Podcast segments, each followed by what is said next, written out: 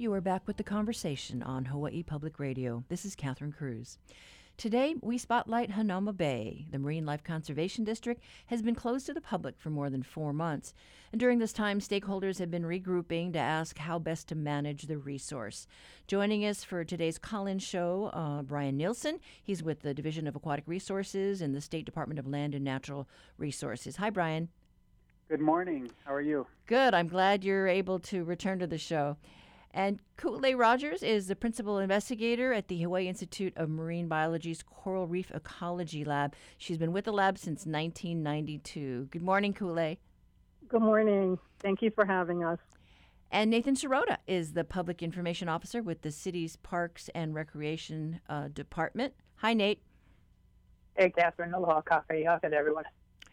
And you know, Nate, maybe we'll start with you. What's the general snapshot on the city plan for Hanauma Bay? Sure. So, as you mentioned before, uh, the Hanauma Bay Nature Preserve is still closed.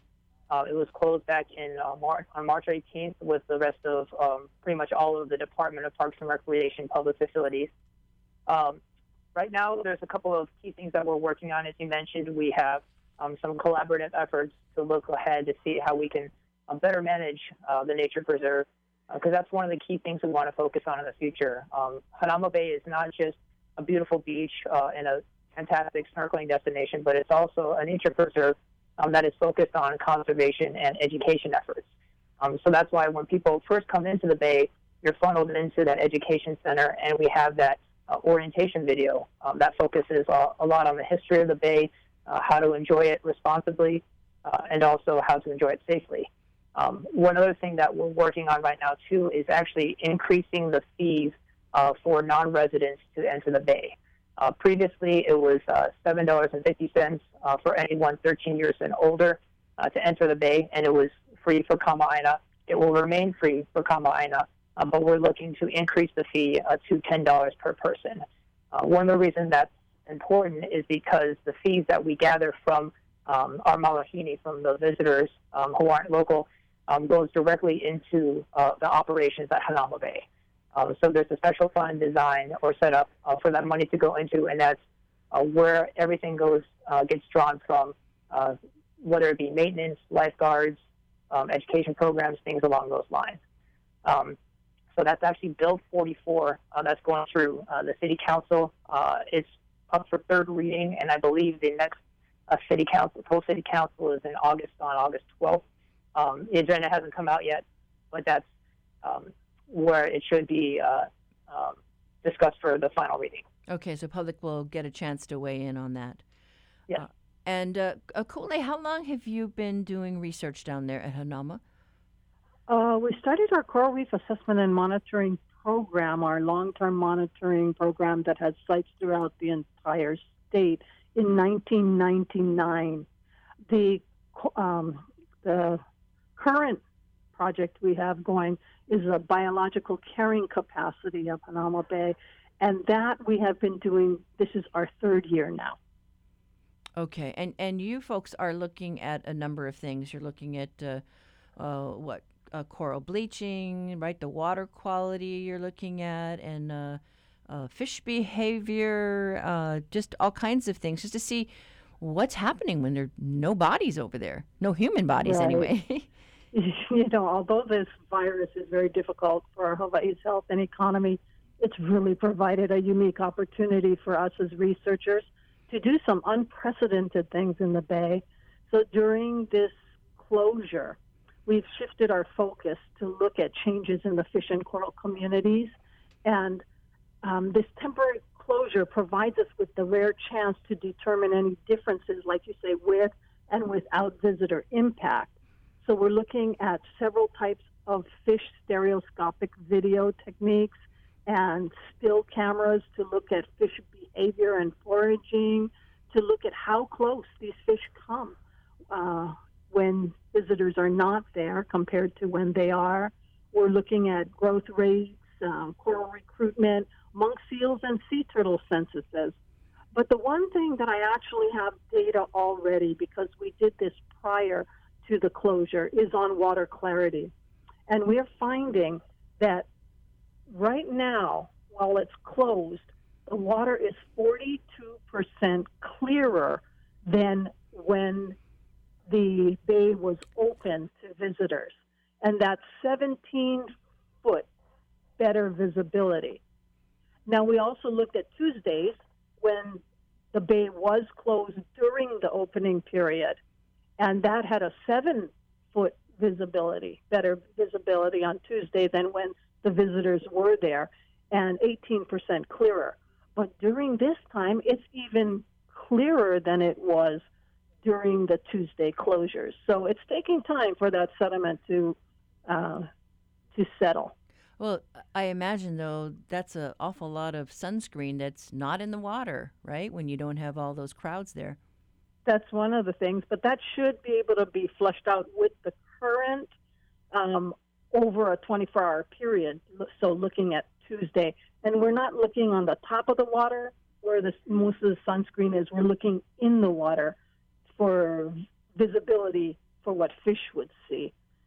And another thing we are seeing now, we haven't quite quantified it yet, but larger fishes, more movement, uh, they're, we're able to approach them closer. And then compositional shifts of different types of fish. We're starting to see anecdotally some of these things as well, which we will quantify when the bay reopens. And Brian, what's a snapshot from the state's perspective? Yeah, so um, uh, right after the governor's emergency proclamation back in March and the stay at home order, uh, Division of Aquatic Resources um, had to suspend all of its field activities, you know, dive and boating operations. So, you know, our field biologists were, you know, at home teleworking, writing reports. Um, meanwhile, you know, our, our biologists um, are just salivating at the, the opportunities to get out right now and document um, the changes um, with the you know severe uh, limitations in, in use with closing down public beaches and um, and tourism you know almost crashing to a halt. Uh, so uh, we really did want to try to figure out a way to get out and and document uh, what was going on, but do that in a safe manner. So our, our biologists were able to to figure out some some new protocols um, to you know, incorporate the health and safety guidelines and, and social distancing, and and get out and, and document what they were seeing uh, during the closure. Um, we mainly focused on uh, documenting fishing activity, um, but also uh, getting in the water, uh, similar to um, what Ku'ulei described at Hanauma Bay, and, and documenting um, fish uh, with fish surveys, and then also walking shorelines, documenting turtle and, and monk seals, and then also just documenting uh, any other anecdotal observations um, that, that they saw while they're, they're doing field activity. So, in terms of um, what we are seeing uh, with fishing activity, um, uh, we saw major increases in fishing activity, uh, especially at the beginning of the stay, at home order, and, and that's um, uh, you know declining a little bit as as the restrictions um, have laxed and, and people are going back to work. Um, but you know, personally, I've never seen so many um, people walking around with fishing rods in Waikiki, for example. I don't know if it's because they can actually find a parking spot or what, um, but that's just something I noticed.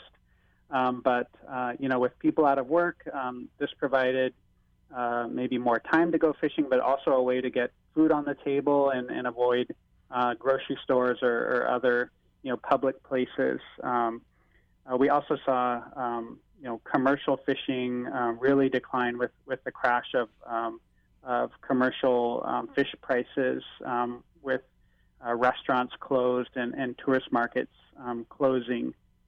Uh, in terms of uh, the snorkel and dive surveys uh, that um, uh, our biologists conducted, uh, we focused a lot on marine life conservation districts like Hanauma Bay. Um, and similar to what uh, Ku'ulei described, um, we saw increases in the number of fish um, and the type of um, fish species that we saw. And then fish behavior was also uh, much different. And you know, these are just anecdotal observations, but fish seem to be much more approachable. They they get closer to the divers, and then also seeing a, a lot more fish closer to shore. Uh, so we did surveys out at uh, Molokini uh, Shoal, Marine Life Conservation District in Maui, uh, and uh, our staff saw a lot more predatory fish out there, uh, species like jacks, ulua, barracuda. In Honolua Bay in Maui, um, saw um, schools of akule um, more close um, to shore than usual. Hanauma Bay, um, uh, more predatory fish like papio, ulua in the near shore, and then uh, uh, also, um, as Ku'ulei mentioned, the, the water clarity was remarkable. I I had the opportunity to go out there a couple months ago and just thinking, man, my my photography is just um, spectacular today. Um, so that that makes a lot of sense that the the um, you know measurements they've been making with water clarity have gone up, and I don't know if that's just from the lack of people kicking up um, sand and stuff as they're in the near shore. Um, but you know that might have something to do with it. Well, we should And then- mention. oh yeah, go ahead. We should mention though, since you did talk about fishing, is that Hanauma Bay, you know, that's kapu, right? Y- That y- y- fishermen can't go down there, and if you're caught poaching, you could be in big trouble. Absolutely, and um, you know people might think right now with the lack of people, it might be easier to sneak in there and and fish, but absolutely not. There, you know, um, people are, are watching the bay and um, not not um, allowed for fishing right now. So that's a good point. Yes, we do have a caretaker down there. Uh, he, he's Yeah. the eyes and ears, and so uh, I know I've talked with him, and he says, "Yep, uh, he's busted um, uh, many of folks who are not supposed to be down there. Uh, you know, when it's closed." Um, you know, we were out with uh, Ku'ulei and her team of researchers uh, Friday morning as they set out to survey the bay. Um, we got Ku'ulei before she went in the water to do her coral study. Uh, uh, here's a bit of what she said. I'm looking at coral growth. I want to see if corals are growing at a faster or lesser rate during the closure than when the visitors return.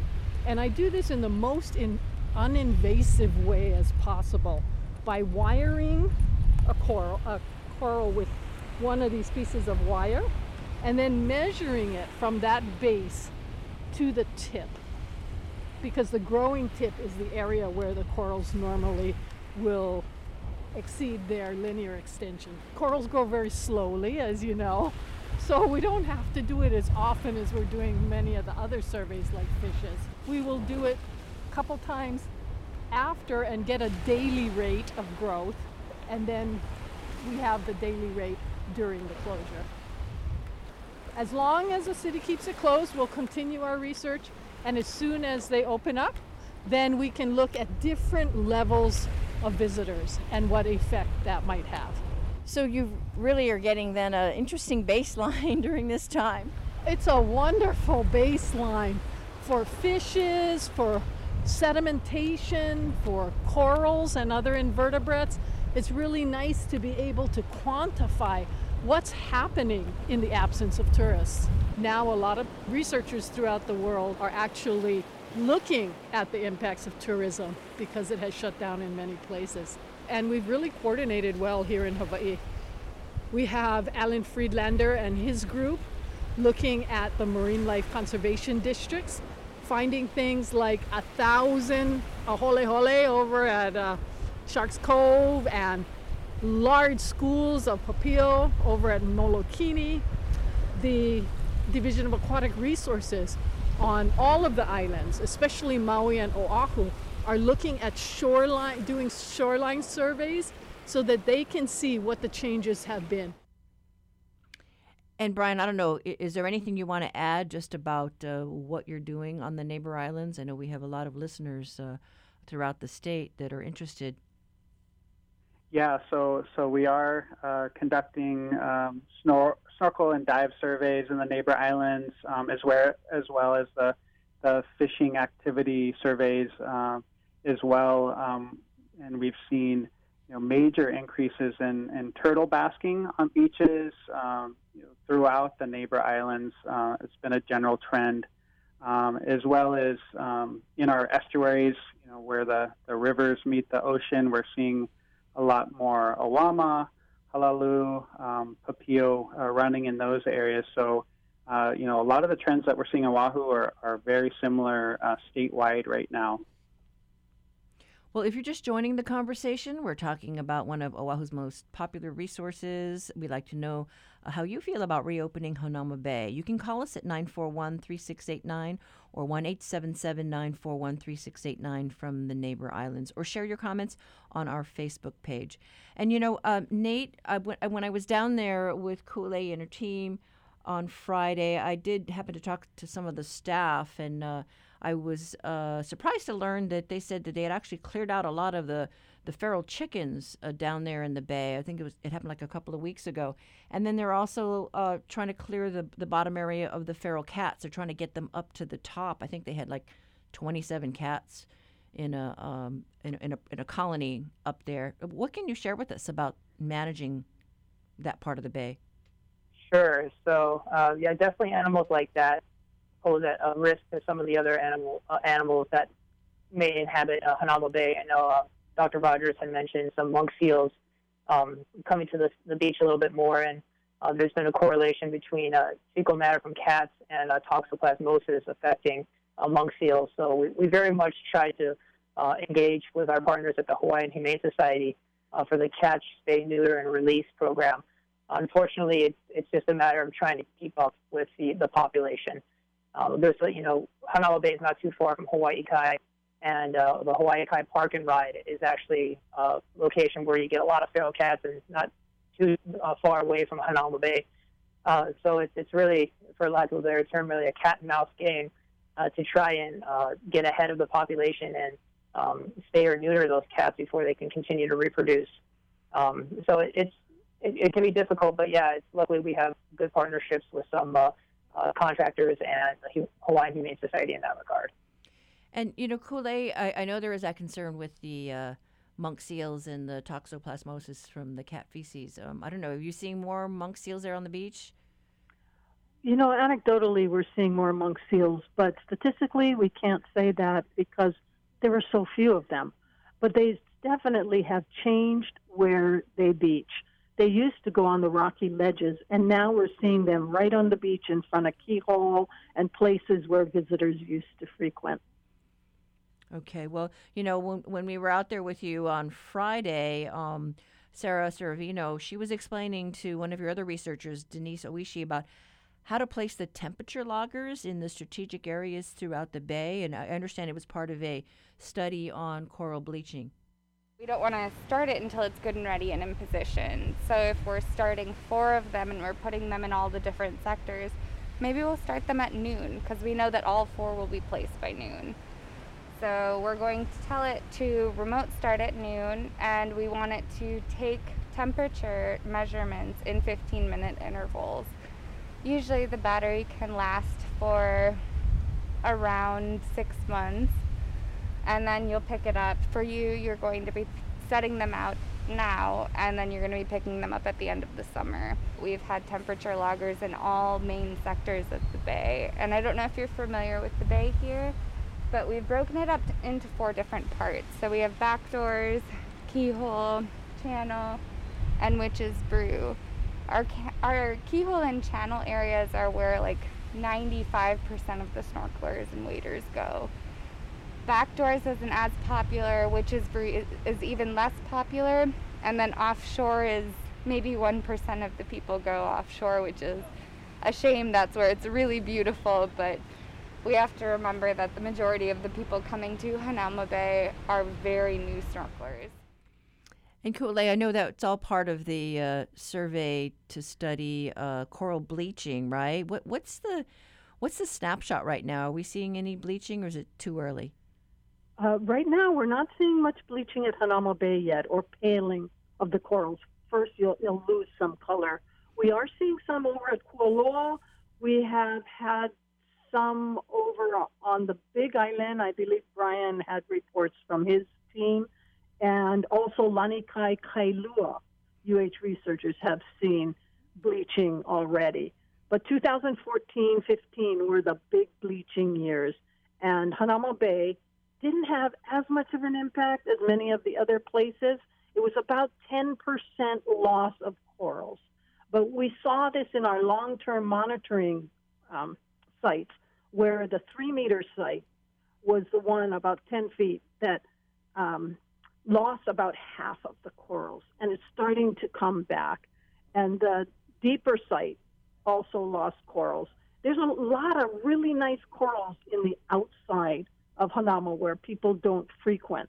And the inside, you don't see many corals because there are so many people. You'll just see the corals in vertical spaces or cracks and crevices where the fins cannot kick them.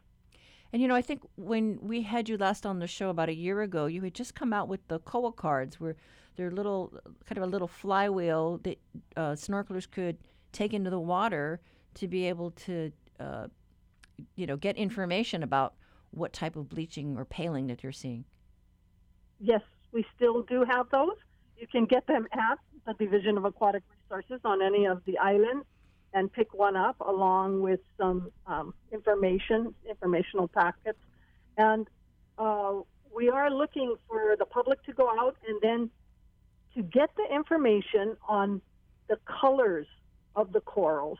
And this correlates with the health of corals. So it's a health assessment card. And then when we do this at enough places, we can then provide information to places like DAR and NOAA and others that are going to go out and develop some type of strategic bleaching plans and where these places are and where the corals are less susceptible, things like that. And the place to put them on is at the PacIOOS site uh, at NOAA. That's where you can input any of the data from the Hawaiian Koa coral health assessment cards. Right. So if folks are interested in, you know, being you know, citizen scientists and, and helping out with this, uh, they can they can get those cards. Yes, we would very much appreciate that. Now we do have a call coming in. Michelle from Kaneohe. Are you there?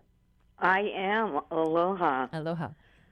Ah, gee, Hanauma Bay. It's one of the most beautiful, most overused places. People have loved this place to death, and I'll be honest with you, I consciously quit going to Hanauma Bay over 30 years ago because when my son was little, we used to go a lot. He was born in uh 74 and and up until he was about 6 or 8 years old, we used to go a lot, but you know, it, it was just increasingly seeing people just really loving the place to death, destroying the coral. At the time, people could smoke on the beach and leaving butts on the beach and, you know, just trampling the coral and stuff. And it broke my heart and a lot of my friends' hearts who, you know, we've had the same conversations that we would like to see the place turned into a marine conservation district uh, similar to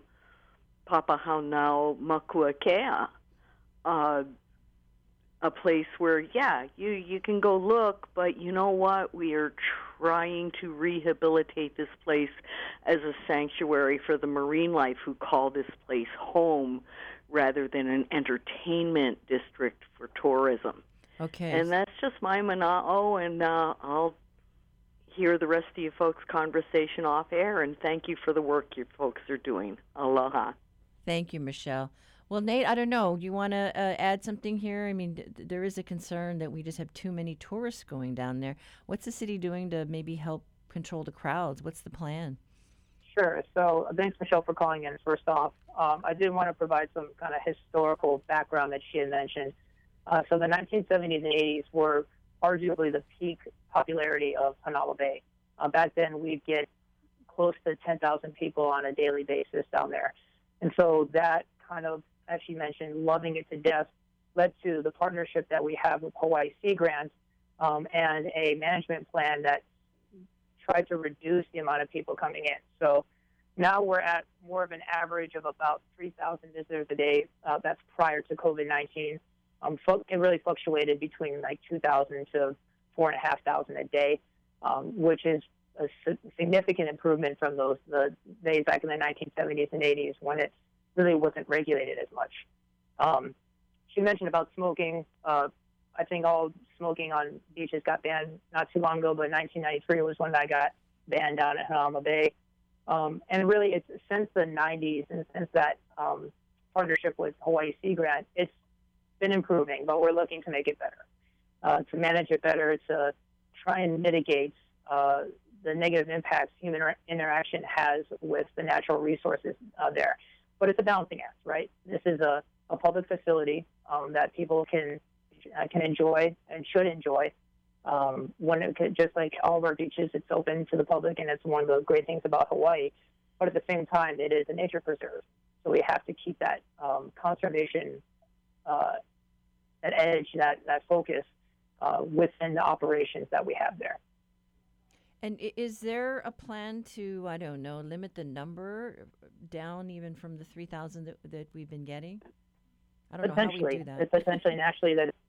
Thank you for asking that because one thing that we're looking at when when we do end up deciding to uh, reopen the bay um, in today's environment of you know physical distancing with COVID nineteen, um, there are restrictions that we will inherently have to put in place um, for places like the theater. So for those who aren't familiar, uh, when you come into the Bay, um, visitors and locals alike, you have to watch the orientation video. Um, and it's in a theater that's a, fairly large theater, um, but obviously we're going to have to reduce the capacity, and the amount of people that can go into that theater at a given time. So that right there serves as a way of, of limiting the amount of people that are coming in. Um, so we're that's probably one of the, the biggest kind of choke points, for lack of a better term, um, to limit the amount of people coming in. Um, but all of this is, is still being worked out uh, to try and balance again the, um, the public desire to, to, visit the area, but also um, the uh, conservation efforts for the nature preserve. Okay. Well, uh, this is the conversation on Hawaii Public Radio. Um, you can join our discussion by calling 1 877 941 3689. We hope you'll stay with us. We need to go to a short break. Sometimes you need a break from the chaos of the world, or maybe you just want something melodious to accompany you at work. Either way, we have just the thing. HPR2, your home for classical music, is the state's only dedicated classical music station. Just like HPR1, it's non commercial, expertly curated, and community supported. It offers an oasis of classical music 24 7. To learn more, head to our website or ask your smart speaker to play KIPO. Support for Hawaii Public Radio comes from the Honolulu Museum of Art, offering reconnections to the art, courtyards, and the museum community. Open Thursdays to Sundays with new evening hours. HonoluluMuseum.org.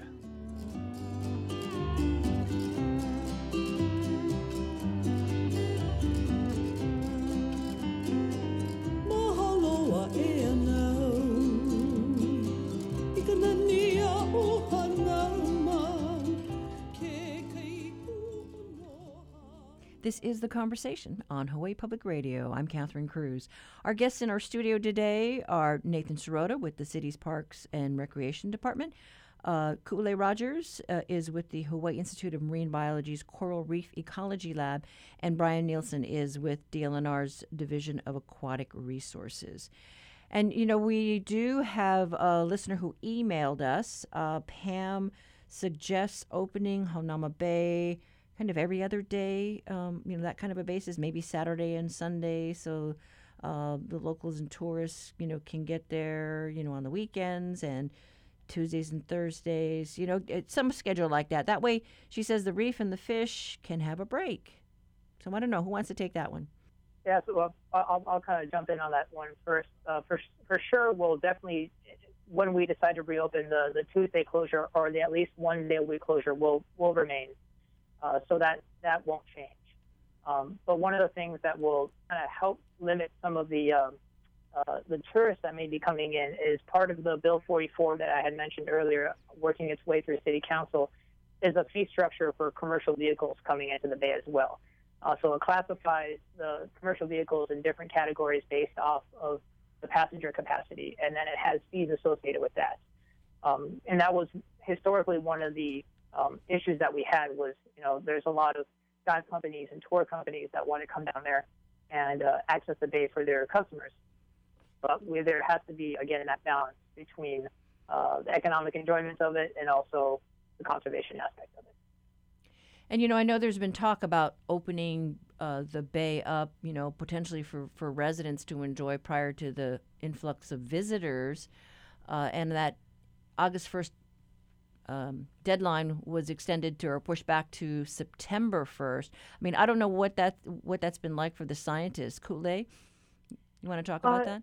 It's actually been wonderful for us to have the time when there are no visitors, but as a as a local, I also would like to see the bay open for locals to enjoy before the visitors come back.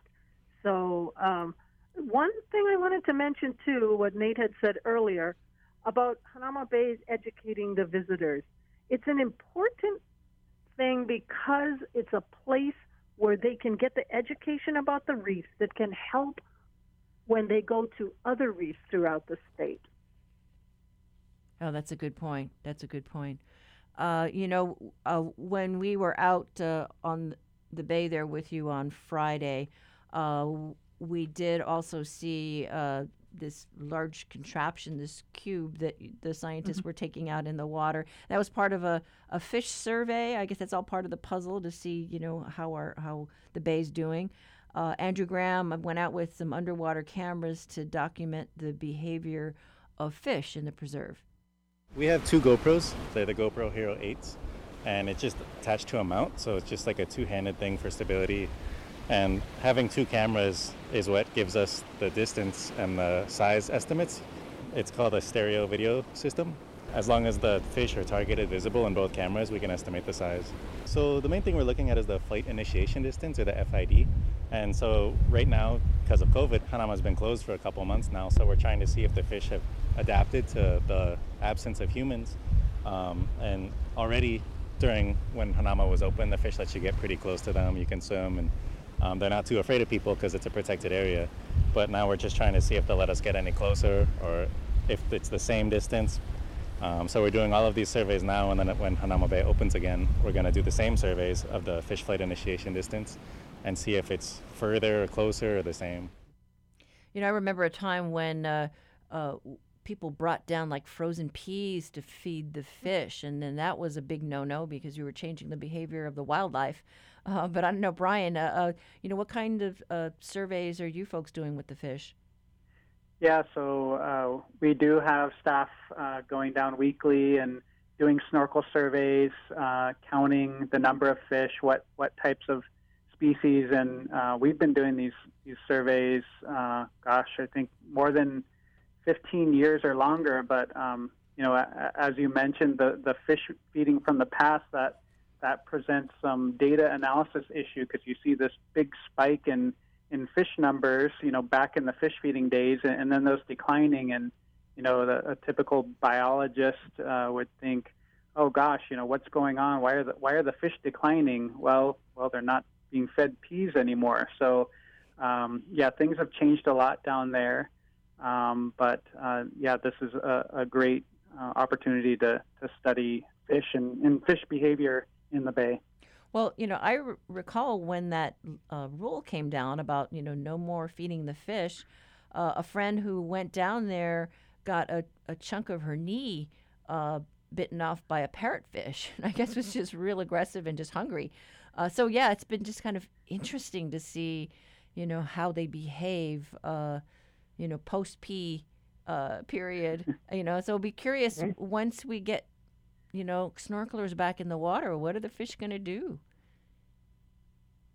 Yeah, and so that's that's another excellent point. Um, our our divers will continue to do the surveys down there, so we can do a you know before and after type of comparison to, to see how the fish behavior and composition and, and numbers change.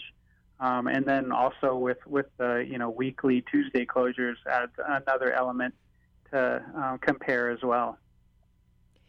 And you know, I I know that uh, uh, the uh, the lifeguards were always you know busy down there with with the crowds, and I, I know those lifeguards have had to be relocated elsewhere. But is, is there anything else, um, Nate, on the city side, just on on the uh, ocean safety officers and, and the setup down there? I mean, has the city been able to get in there and do like the repairs that they need to do on some of the facilities? Oh, certainly. Yeah. So there haven't been any any furloughs or layoffs of city workers as a result of COVID nineteen. So the staff that are there, that are civil servants, have, have been working still. Um, as you mentioned, actually, not too long ago, uh, Ocean Safety actually created its own district out of Hanauma Bay. Um, but yes, they have had to uh, reallocate those resources, which um, can be a blessing in disguise too, because I know that there's the effort to uh, extend their hours, right, um, that had passed not too long ago from the city council of extending lifeguard coverage from dawn till dusk.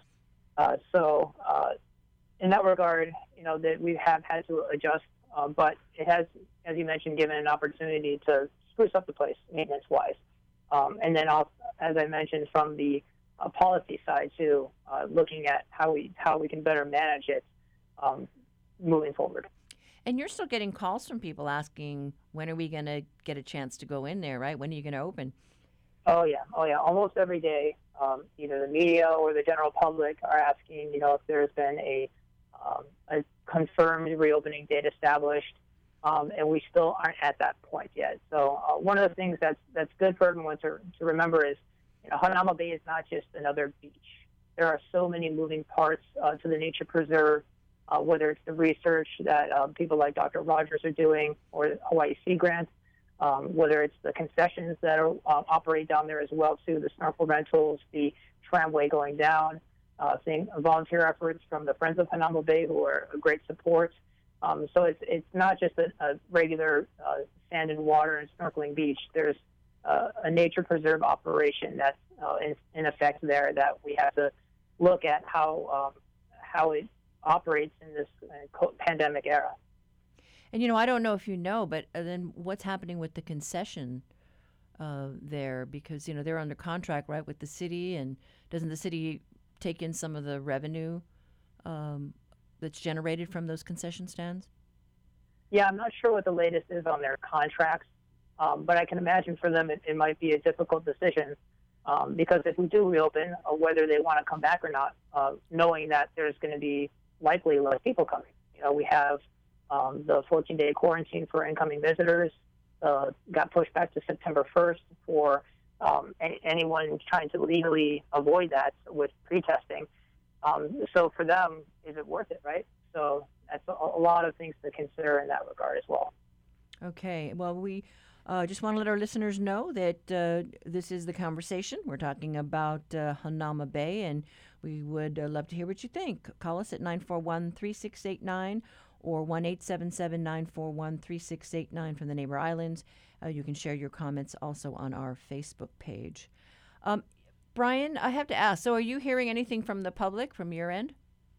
Yeah, so um, we're also getting calls um, from our end uh, asking, you know, uh, the Department of Land and Natural Resources to keep uh, Hanauma Bay closed um, because we manage the, uh, the submerged areas or the underwater areas is designated as the Marine Life Conservation District, and so, you know, the city and county they manage the access and um, all of the facilities. So of course we're you know, kind of looking towards them to, to make that call, but also, you know, trying to um, collaborate with them and, and support them as much as, as we can um, to make sure that, uh, you know, the, the uh, situation, um, you know, is, is managed appropriately. Um, as we've heard from, you know, a couple of the callers um, today, uh, you know, there's, there's a lot of, um, you know, concern about uh, the impacts of tourism, and this is uh, across the state, um, especially as we've seen record tourism um, to Hawaii over the last couple of years and impacts um, Mauka to Makai in terms of our natural resources. So people are, are starting to think more about sustainable tourism uh, Hanauma Bay. Uh, they're they're working on a strategic plan uh, right now for the bay. Um, this carrying capacity study that Dr. Rogers is carrying out. So, um, you know, we're we're also uh, rethinking, um, you know, conservation in, in the bay um, as well. Um, so, you know, it's it's definitely a, a, topic that's coming up a lot. We're hearing um, from from people about this quite a bit recently. And Ku'ulei, what can you tell us about what other scientists are doing, you know, across the globe uh, when it comes to managing resources like this? Well, some communities and some researchers and managers have groups together, several different ones, and they are suggesting things that can be done. Some of the suggestions uh, and coordinating what's being done. Some of them are getting algal samples and seeing if the water quality is changing, looking at isotope analyses. Um, many of them are looking at sedimentation effects and how that has changed. Uh, it's different, of course, for different areas, but they're trying to coordinate efforts so that they can have standardized things throughout the world to be able to show that this was a global impact. And the carrying capacity study that you're involved in, you know, when will uh, we see the results from that? Well, the year one results, Nate has already put on the city and county website. Year two is in review right now, and that will be put on the website as soon as that's available. And we're now in year three. So we have different types of carrying capacity studies that we're actually looking at.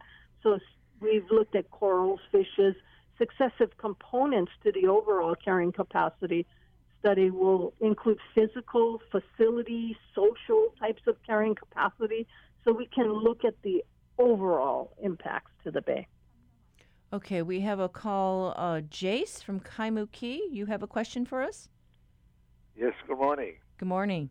Yeah, I'd like to know, you know, the parrotfish, they uh, prune uh, coral and produce our sand that we have. I'd like to know if do you do you know if their um, population has been increasing because of the lack of um, tourists down there, or uh, has it been stabilizing, or what? Who wants to take that? Ku'ulei or Brian? Well, we are we are looking at all different types of species of fishes, parrotfish included, and seeing if their behavior is changing. So we're following different types of parrotfish, and um, we're also putting uh, GoPros in eight sectors throughout the bay so that we can see if behavior has changed. Uh, right now, I think maybe Brian might have some data on changes in parrotfish capacity. We don't have that yet until we the bay reopens. Brian? Yeah, uh, in terms of our our snorkel surveys, uh, we are getting reports that the parrotfish are, you know, a lot more friendly, getting getting closer um, to the divers than usual. But in terms of population trends statewide, uh, we are seeing declines in, in parrotfish, especially in areas closer to um, population centers, um, you know, where, where more people live and, and more people fish. Um, so, you know, there is some concern about um, parrotfish, especially the, the ones that are harvested more for, for food. Uh, and um, and areas that, that are fished a lot throughout the state. Well, I, I do love to look at parrotfish, but I do like to eat them as well. So I, I know that there's a lot of interest about parrotfish. We have another call on the line. Uh, City Council member Tommy Waters uh, is on the line. Good morning. Hello, Catherine. Well, council member, I, I understand that uh, you've had uh, some discussions, you know, about the reopening of Hanauma Bay. What's your position on that? So I, I think the fact that it's been closed has been a wonderful thing. It's allowing the resource to regenerate, and I have no problem keeping it closed. I also spoke with the Friends of Hanauma Bay, and, and they're in.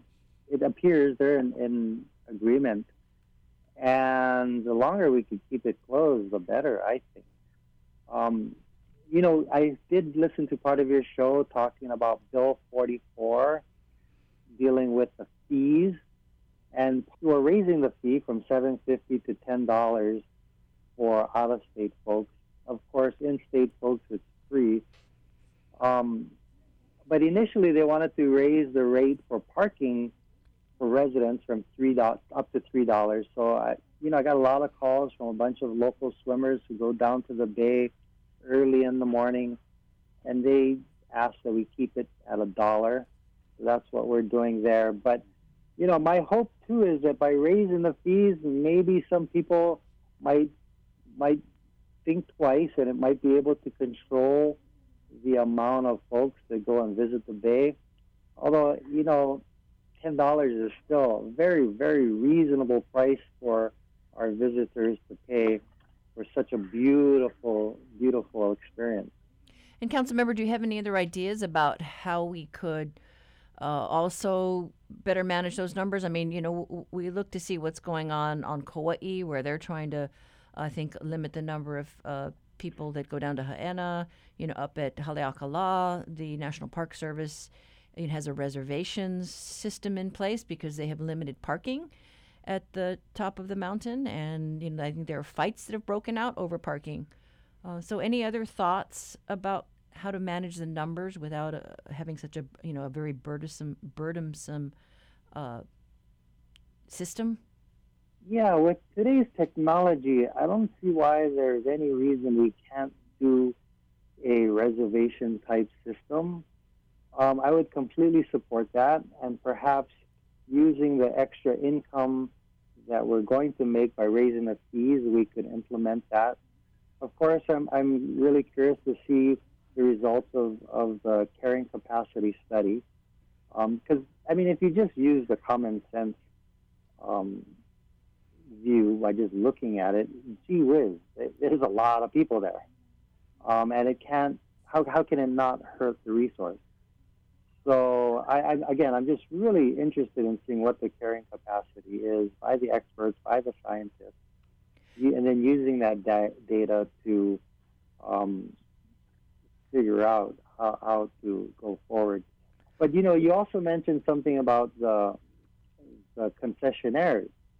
You know, if we limit the amount of people going down there, you're going to limit how much money the concessionaires make. But you know, I, I I feel bad for them, but at the same time, you know, this is a beautiful resource that we need to malama and take care of. Well, thank you so much for, for calling, uh, Council Member. We do have another call coming in from the Big Island, Napua. What's on your mind? Well, I, I just feel like I was born in 1958, so I visited Hanauma Bay as a child before all the um, development there. And I really feel that if people are are interested in keeping it beautiful and pristine and ecologically healthy, they should just allow only handicapped access for that road and take out the concession. Because I remember a time when we had to walk down the trail bringing playpens and my dad them and coolers and everything we needed. And there would be maybe like one other family there. And it was just so beautiful. And there was a sense of isolation and it was, and mystery that has really um, it's not there anymore after 50 years. I always just want to cry whenever I go back there and see how it is now. In fact, I don't go there anymore because I remember I want to remember how it was when I was a child. So, yeah, thank you. Thank you for those thoughts. And Nate, um, I don't know, we've got about three minutes left, but any thoughts about you know uh, what else we can do to protect that bay and and you know balance the the desires of the residents to be able to to go down there and visit it again before all the tourists come. Sure, um, Councilmember Waters' suggestion is is a pretty good one, in, in, in my opinion, on the, the reservation system. That's not a, a, bad idea. That way, we can get an idea of how many people want to come in and, and actually throttle it in that regard. Um, but that's kind of that highlights a lot of what has been put in place to um, limit the amount of people going down there. Um, so, you know, the, the parking lot has a certain capacity. We close that down whenever the parking lot is full and don't reopen it until there's a significant amount of spaces reopened. This is uh, pre COVID 19 closure. Um, and then, as I mentioned, that theater has limited capacity and people are required to go and view it um, unless they've seen it within the calendar year. Um, so, the, those, while those all serve uh, another purpose of, you know, education and uh, limiting uh, people going in, they are also tools to help manage the amount of people um, that go into there. Um, but certainly there um, are other ways we can look at managing that. Okay, uh, final thoughts, Ku'ulei? Well, I agree with what Nate and Brian are saying. Um, again, I think also there should be some time when the locals can use the bay without having the visitor impact. So people like Napua on the Big Island can have that same experience that they had when they were younger. Um, I think there's a lot of educational signage and snorkeling etiquette um, that's available, and there could be additional website information to provide a safer snorkeling experience for visitors. But again, I just want to say that it's not managing the resources, it's really managing the people. Okay. And final thoughts, Brian? Yeah, those were, were great points. And, you know, I just want to say that Nate's kind of been on the hot seat in terms of use at Hanauma Bay, but also just mention that this is an issue we're experiencing statewide. Our, our marine life conservation districts are, are, you know, the marine jewels of the state, um, yet they're also areas that get some of the most use. So these are problems we're really going to need to tackle throughout the whole state. So some of the ideas that have been suggested today have been great and something that we should really consider implementing statewide. All right. Well, thank you so much. Uh, uh, Nate Serota with the city's Parks and Recreation Department, DLNR's Brian Neilson with the DLNR uh, Aquatic Resources Division, and Ku'ulei Rogers from the Hawaii Institute of Marine Biology's Coral Reef Ecology Lab. Uh, we want to know what your thoughts are about Hanauma Bay. Please contact the talkback line. Leave those comments. That number, 808 792 8217. Email us at talkback at hawaiipublicradio.org. And if you want to listen back to today's show, check out the Conversation podcast at hawaiipublicradio.org. I'm Catherine Cruz. Join us tomorrow for more of the conversation.